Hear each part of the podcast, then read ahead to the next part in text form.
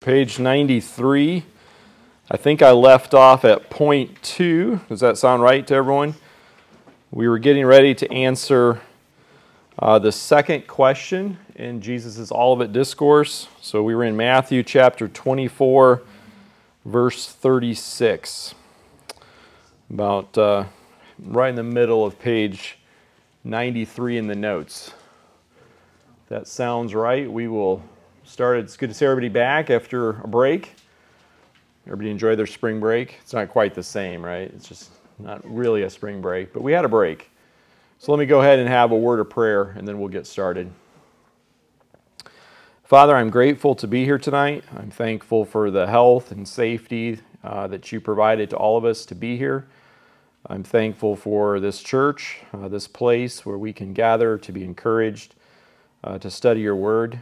I'm thankful for uh, your prophet Matthew, what your spirit led him to write about our Lord Jesus. I pray that as we study his words tonight, that we would uh, think carefully about them, uh, that we be humble and submissive, and that your spirit would use these words uh, to make us more like our Lord Jesus.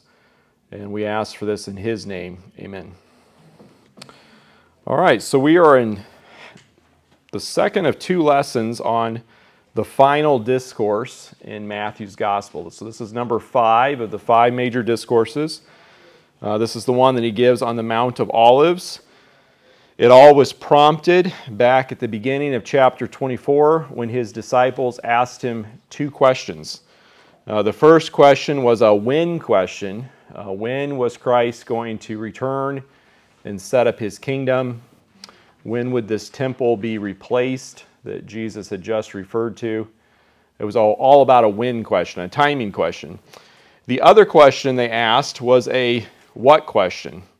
What will be the signs? What kind of things can we see that would tell us that your arrival had taken place or that the kingdom was near? And we suggested last time that Jesus answers those in reverse order. You can see that by the content of what he says. He takes the when question, the one about the signs, and that's what he answers uh, beginning in chapter 24, going all the way up to verse 35. And then at verse 36, there's a shift. If you're following along in your Bibles, he says, But about that day or hour, no one knows, not even the angels in heaven, nor the Son, but only the Father. So it's pretty clear that that's an answer to the when question. Uh, he has this break in his, his discourse, and basically his answer is, I don't know. Uh, that's a great mystery to us, at least it is to me, how that works with our Lord. He's both human and he's divine. At sometimes, uh, because he's divine, he's able to use his divine attributes and he knows things. He knows what's in people's hearts. He seems to know what people are thinking. At other times, it seems, at least this is the way that I try to explain it in my own mind, he doesn't use those divine attributes, but he interacts with the world using only his human attributes. So, for example, when the woman in the crowd reached out to touch him in order to be healed, he turns around and says, Who touched me? And I don't think he's being disingenuous. I think he truly does not know who it was. And here he says, Nobody knows the hour. I don't know it myself. The angels in heaven don't know it. Only the Father knows it. Which means we should be very cautious and humble about predicting when he's returning, right? So if a TV personality or some well known Bible teacher tells you they've got it figured out when Christ is going to return, they're claiming to know something that even our Lord himself said he didn't know, which probably means that they're wrong, right? Jesus himself said that only he knows. And since it's going to come unexpectedly, we have to be always ready for it. So, just to review a little bit from last time, we saw first his answer to the sign question in verses 24, verses 4, or chapter 24, verses 4 through 35. Then we saw him switch to the when question. And then now, if we zoom in on that second part, the when question, his answer is that only the Father knows, and he illustrates this with two analogies.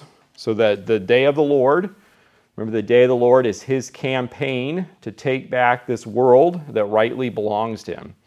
It won't be a 24 hour day, but it'll be a long campaign. It will take place over many years, but he'll wage war and at the same time he'll extend mercy to people. There'll be both judgments and mercy. But that whole day, that whole complex of events will arrive without any prior notice. And the first way he illustrates that is with the flood in the days of Noah.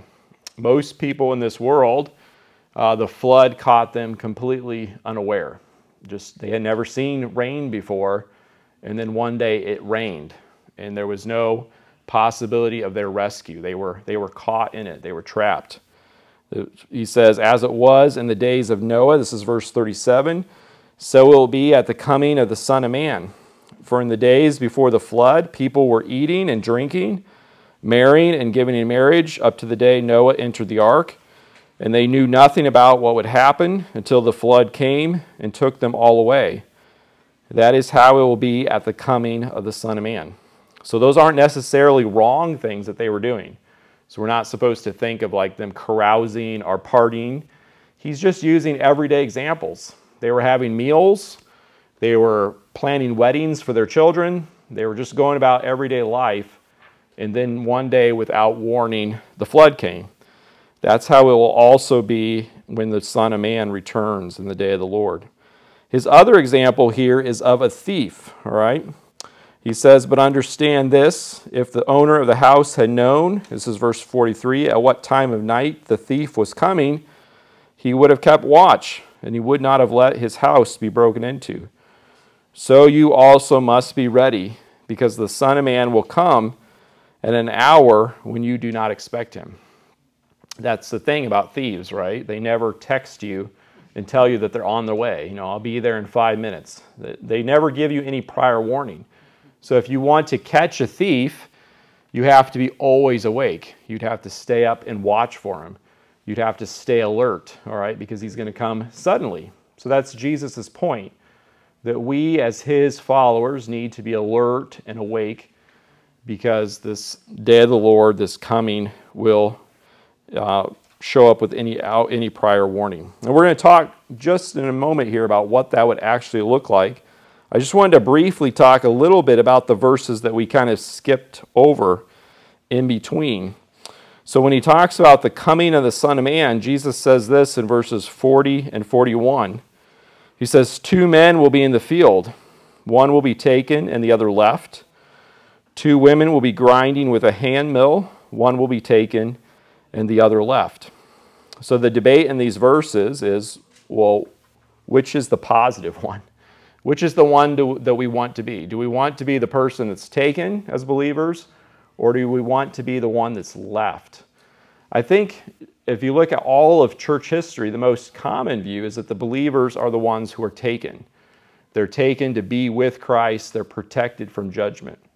It's actually been recently in church history that people have argued the opposite that actually it's the unbeliever who's taken, he's taken in judgment. And actually, many dispensationalists or even many premillennialists will argue that way that this taken is after Jesus returns to the Mount of Olives. He's going to take unbelievers and he's going to consign them to judgment, and it's going to be the believers who are left behind. And so the argument is that, well, this isn't really uh, an instance where Jesus is talking about a pre tribulational rapture. So for those of us who debate that, you know, that's an intramural debate among Christians. Good people are on both sides of the fence. There's going to be a tribulation period. Are believers taken to be with the Lord before it? Or are they taken to be with the Lord after? That's the debate. And I think this passage actually does address that. Yes? Well, that's what I was going to ask. If the if, if the, the rapture comes, then the saved or the elect would be taken. Mm-hmm. Um, But could this also refer to after the um, tribulation, and then there's some saved people along with unsaved when Jesus returns? Right. And so then they get left, and being left would be a good thing, right? Yeah. That's, that's the debate. That's the question. Which one are we talking about? Is that, what's the text takes the latter, doesn't he? In the textbook, yeah, if you've been reading along in Toussaint's commentary, he, he argues for the opposite of what I'm arguing for. So he argues that this is a reference to after the tribulation. Jesus has returned to the Mount of Olives, he's establishing his kingdom. Remember in Matthew chapter 13, it says he'll, t- he'll send out his angels and he'll separate out from his kingdom the unbelievers. And so Toussaint's argument is that's what Jesus is talking about here. But I think actually a good argument can be made. It's not, it's not decisive. I'm not going to die on this hill, but I'm just going to give you the arguments. I think there's good arguments to be made that Jesus is here referring to the rapture of his people, his gathering to himself those who are believers. I think one reason why this is appealing to me is because I think many of us have wondered well, if there is going to be a rapture of the church that takes place before the tribulation, then why doesn't Jesus talk about it? Why doesn't Jesus himself ever refer to it? And so this would be my answer to that. I think there's a possibility, a strong possibility, that he actually does refer to it in this passage. So, number one, at the bottom of the page, verses 4 through 31 have described signs that will or will not indicate that Jesus has arrived and the end of the age has arrived. However, the events described in verses 36 through 42 arrive without warning, without any prior signs. To put it another way, in verses 32 through 33, certain signs will lead to knowing that the king and his kingdom are near. However, in verses 36 through 44, the emphasis is on not knowing when the kingdom will come. All right, so I know this is hard because it's been two weeks since we looked at the first chapter. So those verses, they at this point they might just be going over our head, and it's hard to th- put it all together. But basically, two weeks ago when we looked at chapter 24, it was all about signs, things that we would see, and Jesus is saying, "Hey, you'll see these things happening." And when you see these things happening, you'll know that I am eh, eh, right there at the door, that I am near. On the other side, these things that he's talking about tonight in this passage happen suddenly without any prior warning. So it seems like Jesus is talking about two different things. Number two, I think it's likely significant that Jesus switches to the singular day in verse 36. So you notice in verse 36, it's about that day or hour. I think Earlier, it was significant that he kept referring to plural days, verses 19, 20, and 29. But I think from this time forward, he speaks of the singular day. It's the day of the Lord. So, like Jesus, Paul also uses thief imagery to describe the unexpected arrival of that day. So, let's just look at some of these passages because we'll refer to them. But when Jesus talks about the day of the Lord or that day arriving like a thief, other New Testament writers pick up on it. And I think they're basing their teaching off of Jesus. So, for example, this is what the Apostle Paul says in 1 Thessalonians 5 2. He says, For you know very well that the day of the Lord will come like a thief in the night. Well, you might ask, well, how did they know that very well? I think there's, there's two options. One, Paul taught it to them. So, in the short period of time that the Apostle Paul was in Thessalonica, he could have taught those new believers this. The other option, and I think the two could go together, is that he got it from Jesus.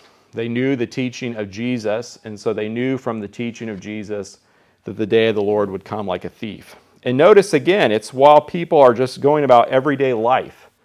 While they're saying peace and safety, destruction will come on them suddenly as labor pains on a pregnant woman, and they will not escape.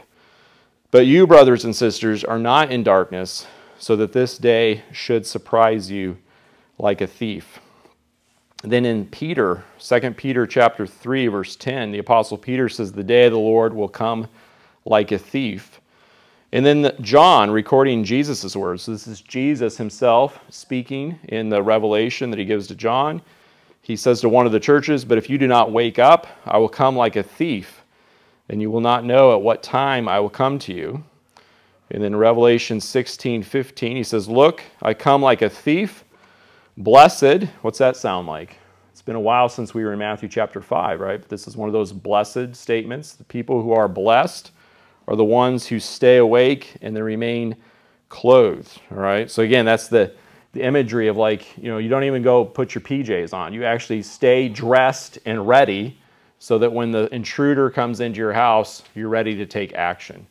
That's the sense of urgency that Jesus is saying that we should have. And actually, it's only the blessed people who have it. All right. So it actually be a sign of being an unbeliever or not being a blessed person if you were lackadaisical about the Lord's return and you weren't alert and ready when he came for us. All right? So I think it's significant here that Jesus switches to the day, and I think that it's significant that all these other New Testament writers use the same imagery. Number three, there, Jesus' day of Noah, days of Noah illustration does not match life within Daniel's 70th week. It seems to better match the complacent life of most people prior to the rapture. So this is from Hart. He says, How can a business as usual attitude toward life exist at the precise time when the 21 tribulation judgments of Revelation are being poured out in all their intensity? So I know I'm assuming there's some stuff, right? So if you, if you understand the book of Revelation differently, that's not a very persuasive argument. But if you actually do believe that at some point in the future, there'll be an extended period of time where God will act in judgment towards this world, and it's that after that time that his son returns to the Mount of Olives, well, then that whole period of time, that doesn't really match the days of Noah then. How could people just be going about everyday life and talking about peace and safety if they're actually living during the judgments described in the book of Revelation?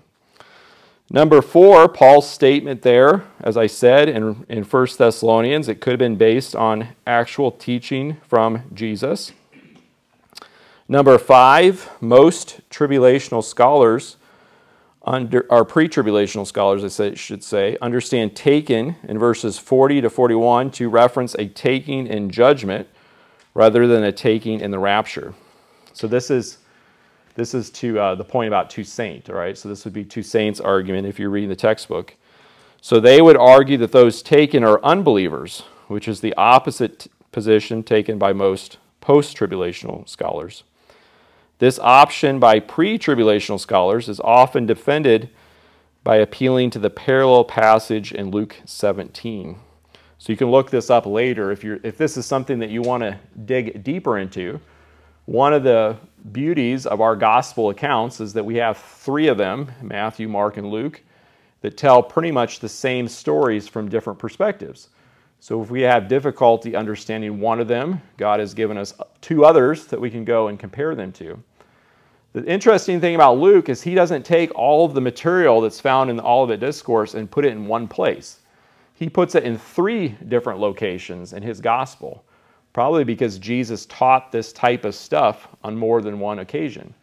And on the parallel passage that would match up with this statement here, it seems like Jesus is saying those who are taken are taken to be with the, the vultures. Because the disciples, after he makes this statement about being taken, will say, Where, Lord? And then Jesus says something to the effect of where the body is, there the birds, the eagles, or the vultures will gather also. So that's usually the argument. The argument would be that Luke 17 fills in the details for us and tells us that we don't want to be one of the taken ones, because after all, being going to where the vultures are doesn't sound like a good thing. It sounds like judgment. All right, so I say there in response, however, the question and answer in Luke 17, it could be referring to one, the location of Jesus appearing, so he might not be referring to where they're taken, he might be referring to where they'll find him, where they'll find him. Or two, I think a good argument could even be made there that Luke is referring to believers being drawn to him as eagles or vultures are drawn towards a body. And I'll let you dig deeper there. If, if you have any questions about it, we can, we can tackle it next time. Argument number, number six there's no precedent in the Old Testament or if any of the Jewish literature that was written between the two testaments for Jesus' thief metaphor. So, lots of the things that Jesus says, we know they were common expressions from that day. We can either find them in the Old Testament or we can find them in other things that Jewish people wrote. Just like today, if a preacher got up and preached, he'd use some illustrations and figures of speech that are common in the culture. But that doesn't seem to be what Jesus is doing when he starts comparing himself to a thief. He seems to have coined that, he seems to have made it up himself. So when all of these other New Testament writers use the same metaphor, I think it's a more convincing argument that they're also receiving it from Jesus. And they're all referring to the same thing an imminent return. So I say there, flipping the page to page 95, since many pre tribulational scholars rightly argue that these other New Testament passages teach an imminent return of Christ for the church, it seems that Jesus' words in the Olivet Discourse should be understood similarly. All right? How could I say that a little clearer? Sometimes when I read my own notes, I'm like, that wasn't very clear. I could have said that better. Basically, what I'm arguing is that if you ask Toussaint or any other pre tribulational scholar who thinks that when Jesus refers to being taken, he's referring to believers being taken, if you ask them, well, what do you think about these verses up here? They would say that all of those verses are a reference to the rapture. They're references to Jesus coming unexpectedly and taking believers. Well, my response then is well, then, if that's what all of these men were saying when they talked about the thief, and if they've got their thief metaphor from Jesus, then doesn't it make sense? Wouldn't it follow that Jesus is talking about the same thing? That's the argument, okay? I think all four of them Jesus on the Mount of Olives, Peter later, the Apostle Paul later, and then the Apostle John recording Jesus, they're all with one voice speaking of the same thing this eminent start of the day of the Lord. And the first thing that will take place on the day of the Lord is that Jesus will graciously gather his people to himself. I think that's what Jesus is referring to. Number seven, Jesus' command to keep watch suggests an imminent return of Christ is described in this section. Again, I think this whole idea of keeping watch and being alert that keep, keeps being referred to in the New Testament only makes sense if he's referring to the rapture of the church. All right? So that was a lot just on two verses. All right? We'll pick up the pace after that, but I'll stop for a second. I'll drink coffee and I'll take questions if anyone has a quick question about that. Does anyone argue mid-trib using this? Like, you could be in this period of peace for three and a half years, but Yeah. I guess it wouldn't be like a thief in the night, because you know that three and a half years you're gonna see. Yeah, so I'm not as familiar with the mid the mid trib arguments just because there aren't that many of those scholars. There are there are scholars who argue that. I'm just not as familiar. So I'm guessing they wouldn't use this though. I'm guessing that they also would say that this taken is taken in judgment.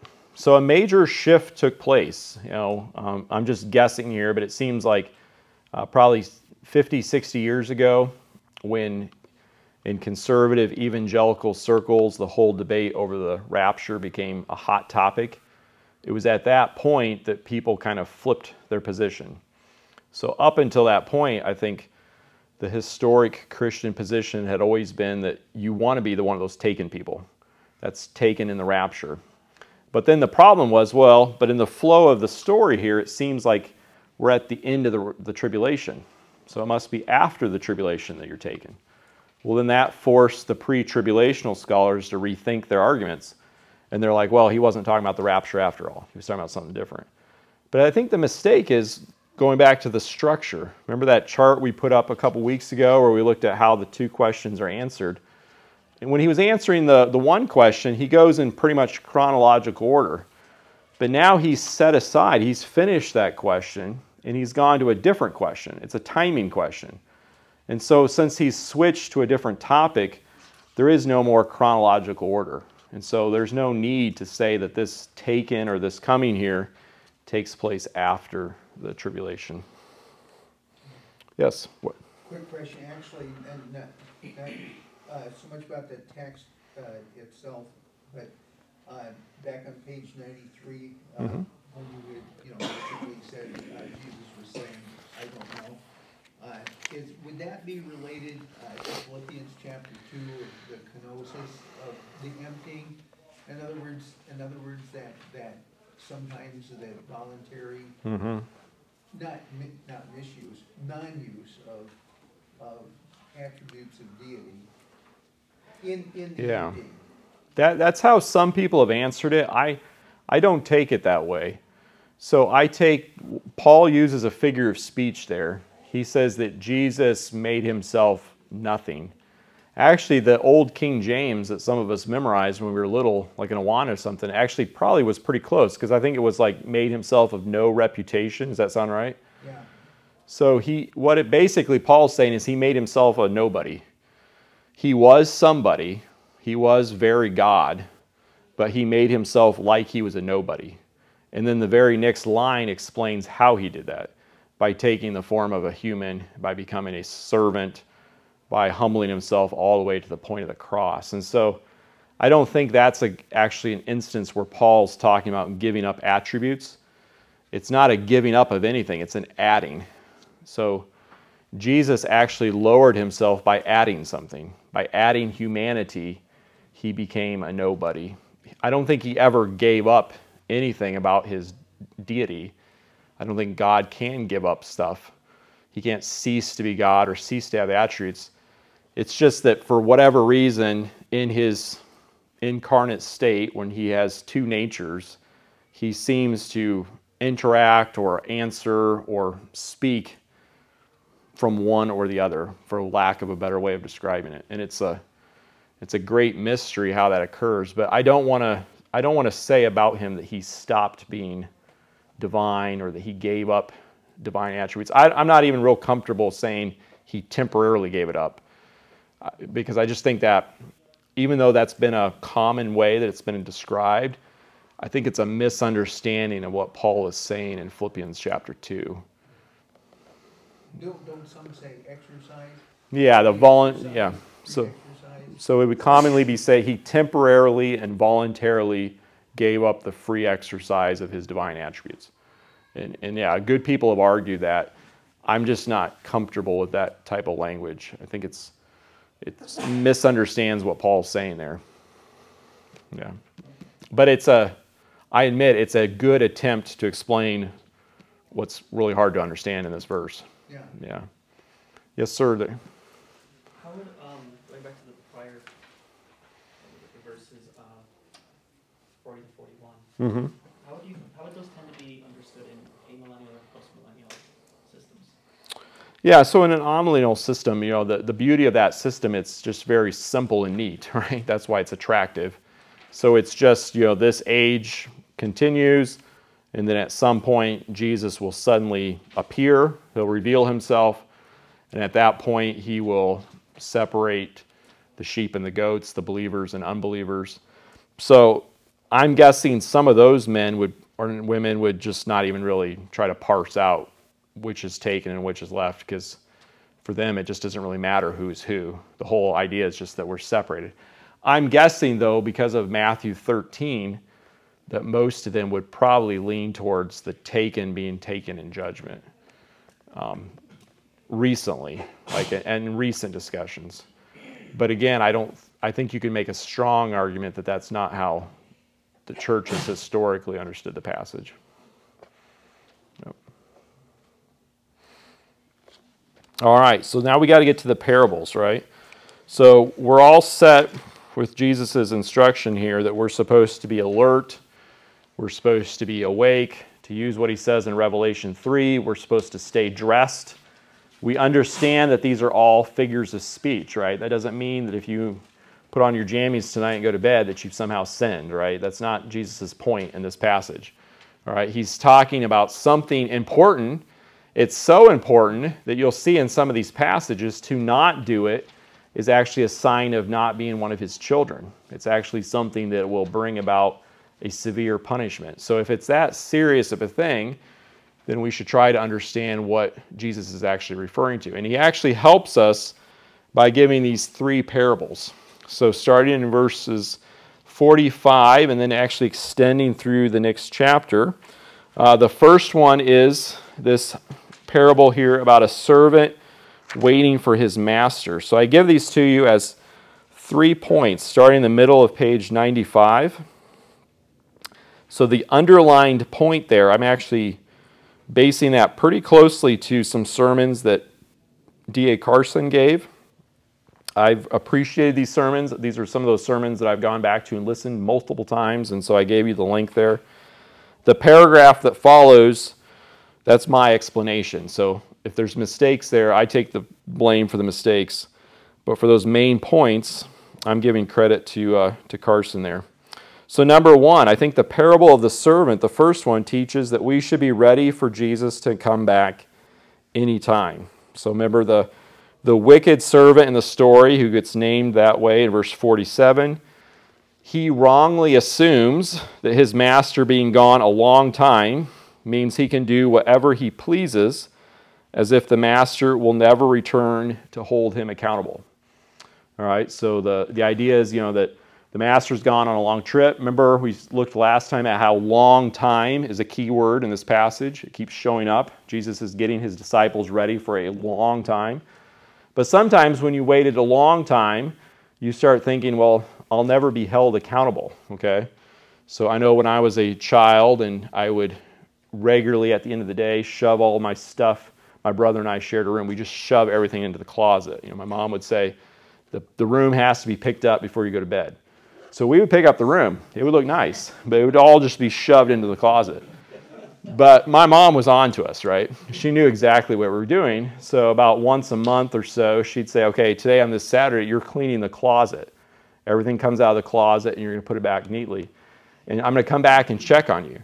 Well, she'd come back and check on us, and the two of us were just we were just playing, right? I mean, we had all of our stuff out of the closet, so we were just we're just dinking around and wasting time because it time had gone by and we weren't thinking about any kind of accountability. So finally, she'd set a kitchen timer for us. And when the timer would ding, there was going to be consequences. My father was going to show up, and just in case you don't believe in the same discipline, I'll just leave it vague, but there was going to be consequences. All right. My dad was going to do something bad to the two of us. All right. So when we would hear that ticking down and we knew it was closer, then we would kick it into gear. Like then the closet really got done, right? But you see, Jesus' point in this parable is you don't know when the timer is going to go off. You don't know when that buzzer is going to ring. So the, the tendency for us is like we, we've been waiting for Jesus for 2,000 years, right? It's been 2,000 years. It doesn't seem sometimes to us like he's ever going to come. We just ex- assume that each day will be like the one before. And Jesus is warning us ahead of time. No, that's, that's a mistake. That's actually a sign of unbelief. I am going to return, and I'm going to return suddenly for you without any warning. And so you have to be busy. You're busy doing what uh, I expect of you. All right. So I think that's the first, the first lesson. And notice this this wicked servant. He's actually consigned to the place of the hypocrites. So after we read chapter 23, you know, a few times ago, we know you don't want to be called a hypocrite in Matthew's gospel, right? That's how he described the Pharisees. So you would be in the same category as the Pharisees if you were the one who forgot that a long delay does not rule out a sudden judgment. So, number two, there, we should also be prepared for Jesus to be gone a long time. All right? So, this is a little different. All right? So, in the first one, we have to be prepared that Jesus could come back anytime. In the second one, we have to be prepared for him to be gone a long time. You could make the opposite mistake, right? You could live with such a sense of urgency that Jesus could come back today that you are neglectful of long term planning, of investing in children and grandchildren, of thinking about where your church will be in 20 years or 50 years or 100 years. All right? That's a, that's a different lesson. So we have to be prepared for Jesus to come back anytime, but we also have to be prepared for him to be gone for a long time. And he illustrates this with these, these 10 virgins. So these would have been young men, women participating in the festivities surrounding the wedding of a friend or family member, similar to bridesmaids today. So that's why one of the earlier versions of the NIV translated actually as bridesmaids. All right, so they're, they're part of the wedding party, but I think the main point is they're not in charge of the wedding. So they're there, they're participating, but they don't actually get to decide when things happen. At some point in the festivities, there's the groom is going to come to where they are, and then they're going to enter into a banquet. And we know that these wedding ceremonies would take place over long periods of time with lots of feasting. Some people have tried to figure out which specific piece of the wedding Jesus is referring to, and I just don't think we can do that. We don't know enough about their wedding customs. The ones that we do know about, we're not sure if they actually go back to the time of Jesus. And Matthew's not real specific, but we can kind of put this into our context, right? We've all been at a wedding, and maybe you went to the ceremony, you saw them get married, then you went somewhere else, and there's going to be a meal, right? But in between, you're left waiting because maybe they're taking pictures or they're doing other things. And you have no control over that, right? Because the day is not about you, it's not your wedding. You're just there. So we all just sit there patiently waiting, and we're glad if there's munchies or something, right, to keep us occupied. But at some point, the wedding party will show up, right? And then the ball will keep rolling. Well, in this story that Jesus is telling, there was 10 of these women and they were waiting but five of them weren't prepared for a long enough wait. They didn't have enough oil to make it through the night. They're not allowed to share other people's oils, so you can't be dependent on other people's preparedness. You have to be prepared yourself. So, in summary, there at the bottom, I say these bridesmaids forget that they must be prepared for a long wait before the arrival. I think there's lots of applications there to just the way we approach the Christian life, right? There should be a sense of urgency. We should be busy about doing things, but some of those things that we should be urgent and busy about are long term planning, right? Thinking about the consequences of our action, laying seeds today in our children and in our churches that could last another 2,000 years if Jesus decides that it's going to be, or actually, we know it's the Father who decides, if the Father decides that it's going to be 2,000 years before he can come. So, you know, we don't short circuit Christian training. Um, we don't, you know, make irresponsible financial decisions. Uh, we, when we make decisions about our churches, we think about the lasting repercussions of those. I mean, there's just all kinds of different ways I think we as Christians can apply what Jesus says there to us. And then the last point, to use Carson's terms, we should be busy in the meantime. All right? He just has a way with words, so I couldn't help but just use his. So, being watchful and waiting for Jesus' return means b- being busy doing what he's asked us to do. So, what does it look like to be awake and alert and dressed? I think in a nutshell, it just means doing the things that our master has told us to do, the specific things that he's asked of us. In the story, a master going on a long journey gives his three servants a very large quantity of money. So, if you're interested in what those terms mean, I give you the numbers down there in a footnote. But basically, in our days, they've got, they've got thousands of dollars, tens of thousands of dollars of money. So, with that kind of money, the master's expecting them to put it to use, okay? If you're that wealthy and you've given this to your servants to take care of, you're thinking of investments. You're thinking of making a profit over this period of time. But it's the wicked and lazy servant in verse 21 who does nothing. He keeps it safe, he hides it, but that's not what his master wanted, right? That's the point. He didn't do what his master expected of it. So rather than being allowed to share in his master's happiness, this servant is thrown outside into the darkness where there will be weeping and gnashing of teeth. So I think this punishment is parallel to the fate of the wicked servant and the foolish virgins and is nothing less than exclusion from Jesus' coming kingdom. So let's look at these three up here on the screen in parallel fashion. So the first wicked servant, it seems like all three of these parables definitely do highlight the wrong response. He will be cut into pieces and assigned a place with the hypocrites. I'm guessing that when Jesus' original readers heard that, they knew that was the detail of the parable that didn't match everyday life. Jesus seems to do that in his parables. He'll tell a story and they'll be nodding along because they're like, yeah, this is a pretty familiar thing. This is like an everyday occurrence. But sometimes he'll throw in little details that catch them off guard. We're like, wait a minute, that's not what usually happens, right? I don't think servants were usually cut into pieces, okay, by their Jewish masters or anybody in that time period. It just seems a little excessive, right? It seems to grab your attention. But I think Jesus does that deliberately because he's driving home the severe repercussions of not being one of his faithful servants. They're assigned a place with the hypocrites. They go to a place where there'll be weeping and gnashing of teeth. Remember, last semester we saw that same expression back in Matthew chapter 8, verse 12. Remember, after he healed the centurion's servant, he said there'll actually be Gentiles who will come from all, all the points of the compass, and they'll be with Abraham and Isaac and Jacob in the millennial feast in the new kingdom, the new heaven and earth.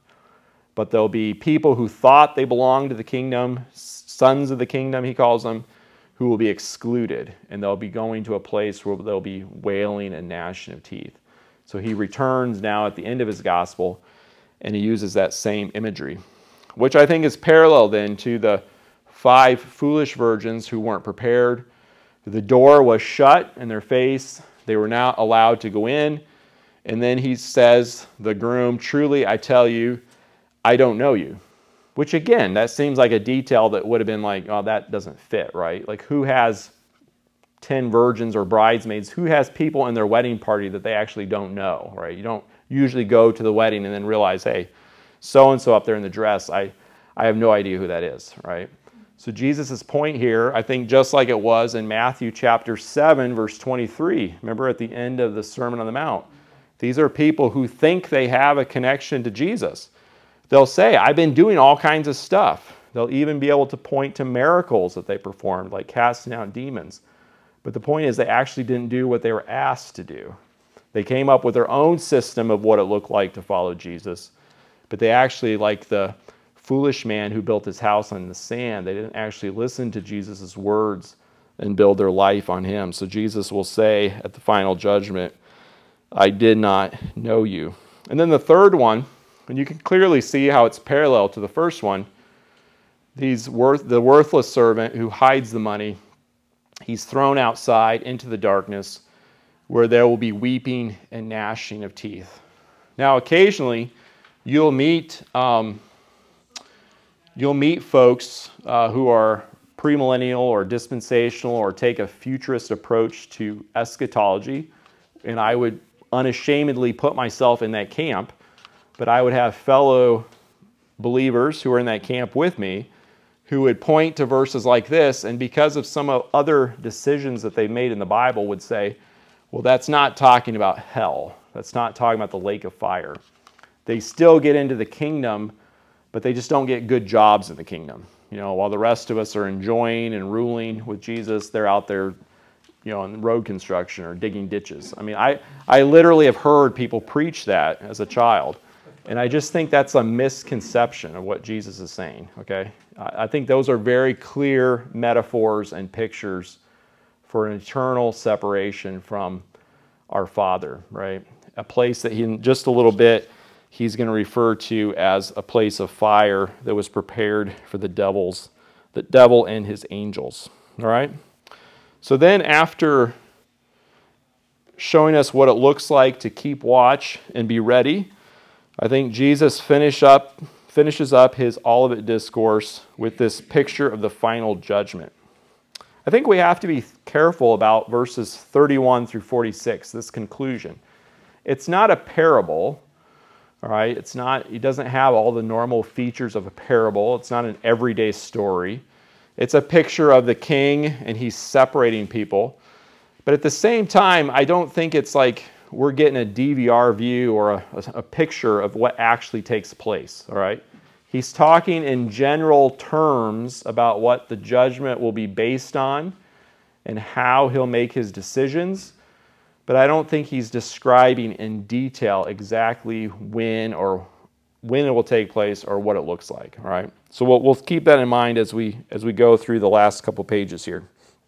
So picking up on page 97, in this conclusion to the sermon, Jesus returns to his coming, which was referred to back in verse 30, and he describes what the judgment will be like, and will take and will be like that will take place at that time. So if you look at verse 31, uh, this again, this has to, goes back to his timing question because he says, When the Son of Man comes in his glory and all the angels with him. So again, Jesus doesn't know when it'll take place, but whenever it does take place, he knows for sure that it'll happen.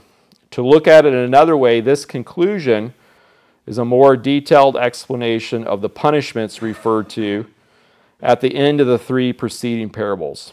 And I probably should have had rewards there. If you want to pencil that in, I think it should be punishments and rewards. So if this was a if this was a Prezi presentation, you know, where you could zoom in on elements of a picture, Jesus in the parables, he's talked about three different outcomes for people. Now he's zooming in on those outcomes and he's actually describing what this will look like. So in the, the account, the way he describes it, he talks about a king. And I think it's pretty clear that the king is him. He's the Son of Man. He's going to be judging the nations, it says in verse 32. So again, this isn't just the people of Israel, this is the whole world. He's been appointed as God of the judge of all of us. And when he judges, it'll be like a person who's separating sheep from the goats. So again, like you know, Matthew isn't as a prophet or Jesus even as a prophet. He's not seeing the future and in the future will be either sheep or goats. He's using a figure of speech, right? That he will separate people like a shepherd separates sheep from the goats. Some will be sent to the right, and they're allowed to enter the kingdom prepared for you since the creation of the world. Verse 34. So, you know, several times in this class, you know, we've talked about, you know, is this is this kingdom that Jesus refers to, is it just a, a thousand year millennium? Is it, or is it forever? Is it just for the Jewish people, or is it for Gentiles? And I've said several times, even though it has a thousand year initial period to it based on the book of Revelation, it was always intended to last forever.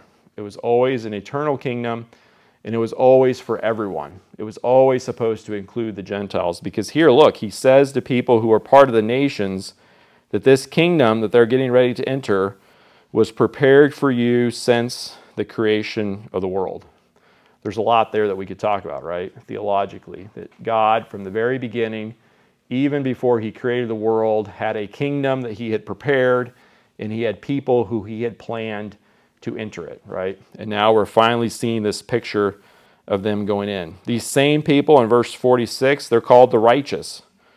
And the kingdom is also referred to as eternal life. Just like we saw back in Matthew 19, remember when Jesus was interacting with the the rich man, kingdom, and eternal life are used synonymously, both based off of Daniel, who talked about people being resurrected and entering into a kingdom that lasts forever. So those are the people that go to the right. But to the left of the king are people who are excluded from the kingdom. In verse 41, he says, Depart from me. In verse, he, he goes on to say, They'll go to eternal fire prepared for the devil and his angels, which is also called eternal judgment. So if we go back to that slide that we looked at earlier with the three punishments in the parables, I think this is it's the same thing. It's the same punishment now being described with some of the same language. Again, he's going to tell people that they're supposed to depart. They're cursed people, which is the opposite of being blessed people. They're going into eternal fire instead of eternal life. And it was a kingdom that was prepared for his people, remember, from before the foundation of the world. Here they're going into fire that was originally prepared for the devil and his angels, all right? So I think it's it's the same same punishment. So then the question, we even had this question a little bit right before the class started is what judgment is Jesus talking about? When will this actually take place? So I say there in point C, this is a difficult passage so conclusions must be reached with caution and humility. So that's code for, I, I, hope that maybe the clock will just go by quickly and I won't have to tell you. I could just skedaddle out of here and not take a side, right? So Turner, in his commentary, he says it's perhaps the most profoundly difficult text in Matthew, which is kind of interesting because I could probably find six different texts that some commentator has said that about. So there's been lots of them. Turner himself, it's a very helpful commentary. He goes on to list three common ways that the sermon's conclusion has been understood. So these are three ways that have been very common in church history, all right, for people to understand it. Number one, some people believe that Jesus is describing the final judgment where everyone will be judged based on their good deeds done for people in general. Some within this position would see a works based salvation, even one that surprises individuals who do not think of themselves as Christians. So look at verses 37 through 39. So remember, Jesus is going to say to them, Hey, there was a time when I was a stranger and you invited me in. I needed clothes and you clothed me. I was sick and so forth, right? So basically, he's saying to these people, You took care of me. You showed kindness to me. And it's on the basis of that that I'm letting you into my kingdom. Well, then look what they say in verse 37. Then the righteous will answer him, Lord, when did we see you hungry and feed you, or thirsty and give you something to drink? When did you see when did we see you a stranger and invite you in, or needing clothes and clothe you? When did we see you sick or in prison and go to visit you? So they're very surprised. They're like, We've never seen you before. this is the first time we're seeing you. How could we have ever done any of these things for you, Lord? And so some would argue that these are people who didn't even think of themselves as Christians. These are just good people. They were Buddhists, they were, they were Mormons, they were Hindus, they were, they were followers of Islam. They were just good people who did good things. And at the final judgment, they'll find out to their surprise that on the basis of that, that Jesus will accept them. There's all kinds of passages in Scripture that would contradict that, right? It's a wrong interpretation. But I think even within this account here, we can realize that that's not what Matthew is describing. Okay? Number two, others have argued that Jesus is specifically referring to the judgment of the Gentiles following his return to the Mount of Olives, and that the basis of judgment will be the treatment of Jesus' fellow Jewish people during the tribulation period. So, again, this, this view, they push back against the first one, and they would say, hey, look, you're not looking carefully at the text. Jesus isn't just talking about you doing good to everybody in general he's talking about specific people. So when they, they act surprised, look how the king replies in verse 40.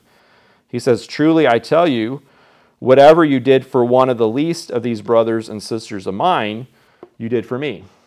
So the king says to him, I know you've never seen me before. You've, you've never personally interacted with me. But I had the least of these. I had brothers and sisters in this world, and you showed kindness to them. And that kindness that you show to them is evidence that you belong in my kingdom. And so this view would say, hey, these people are specifically the Jewish people. And so what Jesus is referring to is that after the tribulation period, he'll evaluate the nations, the Gentiles, based on how well they treated the Jewish people during the tribulation. And that, that does have an, it does ring true at some level, right? If we really think that the tribulation period will be this extended period of multiple years where there'll be judgments taking place and the people of Israel will be especially persecuted by a false Messiah who tricks them, then it would be only, it seems, believing Gentiles during that period who would show them kindness and help them, right? And so the argument goes that that's what Jesus is specifically referring to. But look at point three here. The majority view among believers has been that Jesus is describing the final judgment of all people, and that Jesus is using the believer's treatment of fellow believers as evidence of their salvation. So, this view here, they would go to Matthew chapter 12.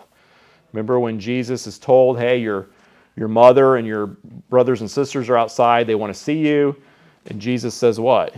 It's actually everyone who does the will of my Father is my brother and sister. So I think already in Matthew's gospel, over and over again, we've tried to emphasize this in the class, right? That we are a new community, we are a family. Jesus considers all of us his family. So I don't think he's specifically referring to Jewish people during one specific time. I think he's speaking of all of us in general.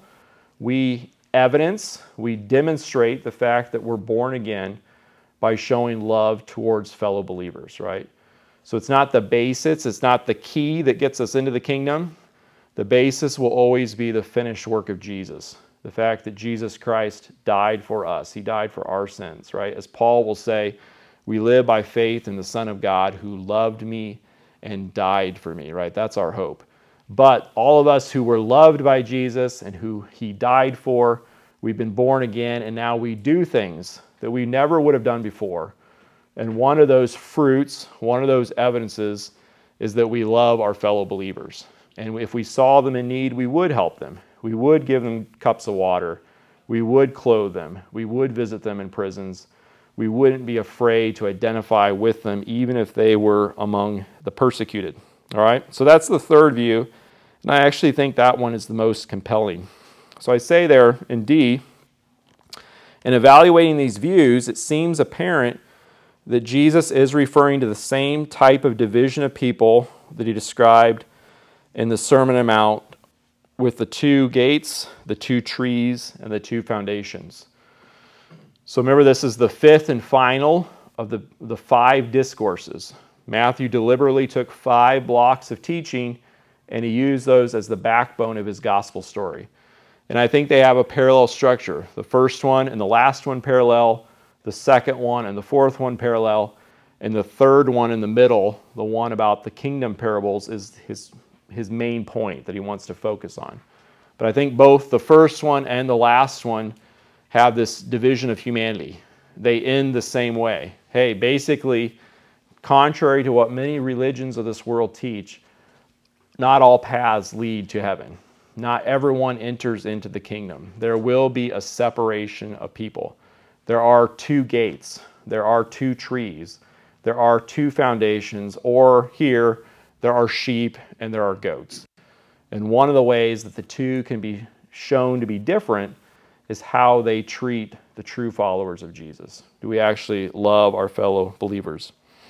All right, so skipping down to the very end of that paragraph. Therefore, view number three seems most likely, but that does not mean that Jesus' words here could not apply in particular to a judgment like the one described in view two, while also referring to other times. So I do think that based on other places of Scripture, that there will likely be multiple judgments when Jesus returns. I don't see why he couldn't do that way, do it that way.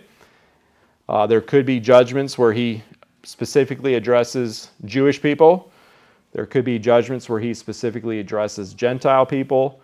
There could be judgments where he addresses us who lived in this in between time and who are part of this new community of the church. There could be other times where he addresses people who are born after he returns in the tribulation or millennial period. I'm not denying all that. I just wonder if here he isn't specifically addressing a time, he's just speaking in general. When he judges and whenever he judges, this is what it will look like. It'll be a separation like a shepherd separating his sheep and goats. All right, any final question for, for tonight? Yes. Yeah, I, I, I have to say, I, I, you know, going into this class tonight, I was basically a number two view.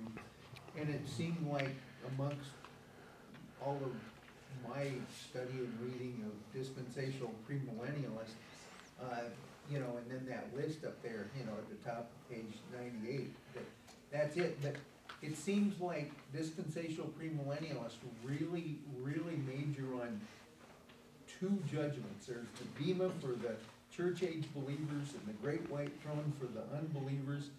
And this, which I thought was after the great tribulation and just right at the very beginning of the millennial kingdom, Yeah. uh, and Jesus is ruling, and this, this takes place then, I pictured it, but, but there's not a lot of, doesn't seem to be a lot of ink spilled on, on this particular judgment. A lot Hmm. on the Bema and a lot on the Great White Mhm. Throne, but very little on this. If, if in fact, instead of being an overall, pick kind of a conglomerate type thing, it's, it's, I always kind of pictured that as, as, as the, in that timeframe, Yeah. beginning of the kingdom.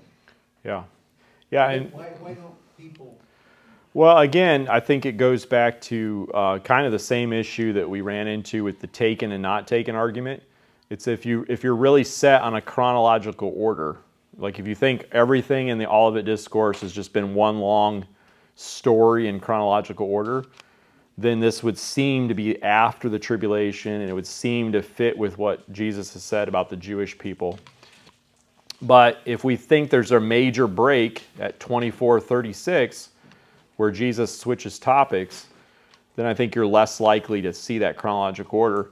And Jesus could just be speaking broadly. Whenever I come back and whenever I judge, even if that's multiple times, this is what it'll look like. I will separate people and I'll use as evidence exhibit A, exhibit A in my trial will be how did you love my family? How did you treat my brothers and sisters? Which fits into the theme we saw all through the book of Matthew about this, this emphasis on Jesus' true family, who actually belongs to Jesus' true family. So chronological order versus, versus what, a general view? Yeah, I think at verse 36 of chapter 24, the chronology drops off, and he's just answering this one question about what is, when will this take place?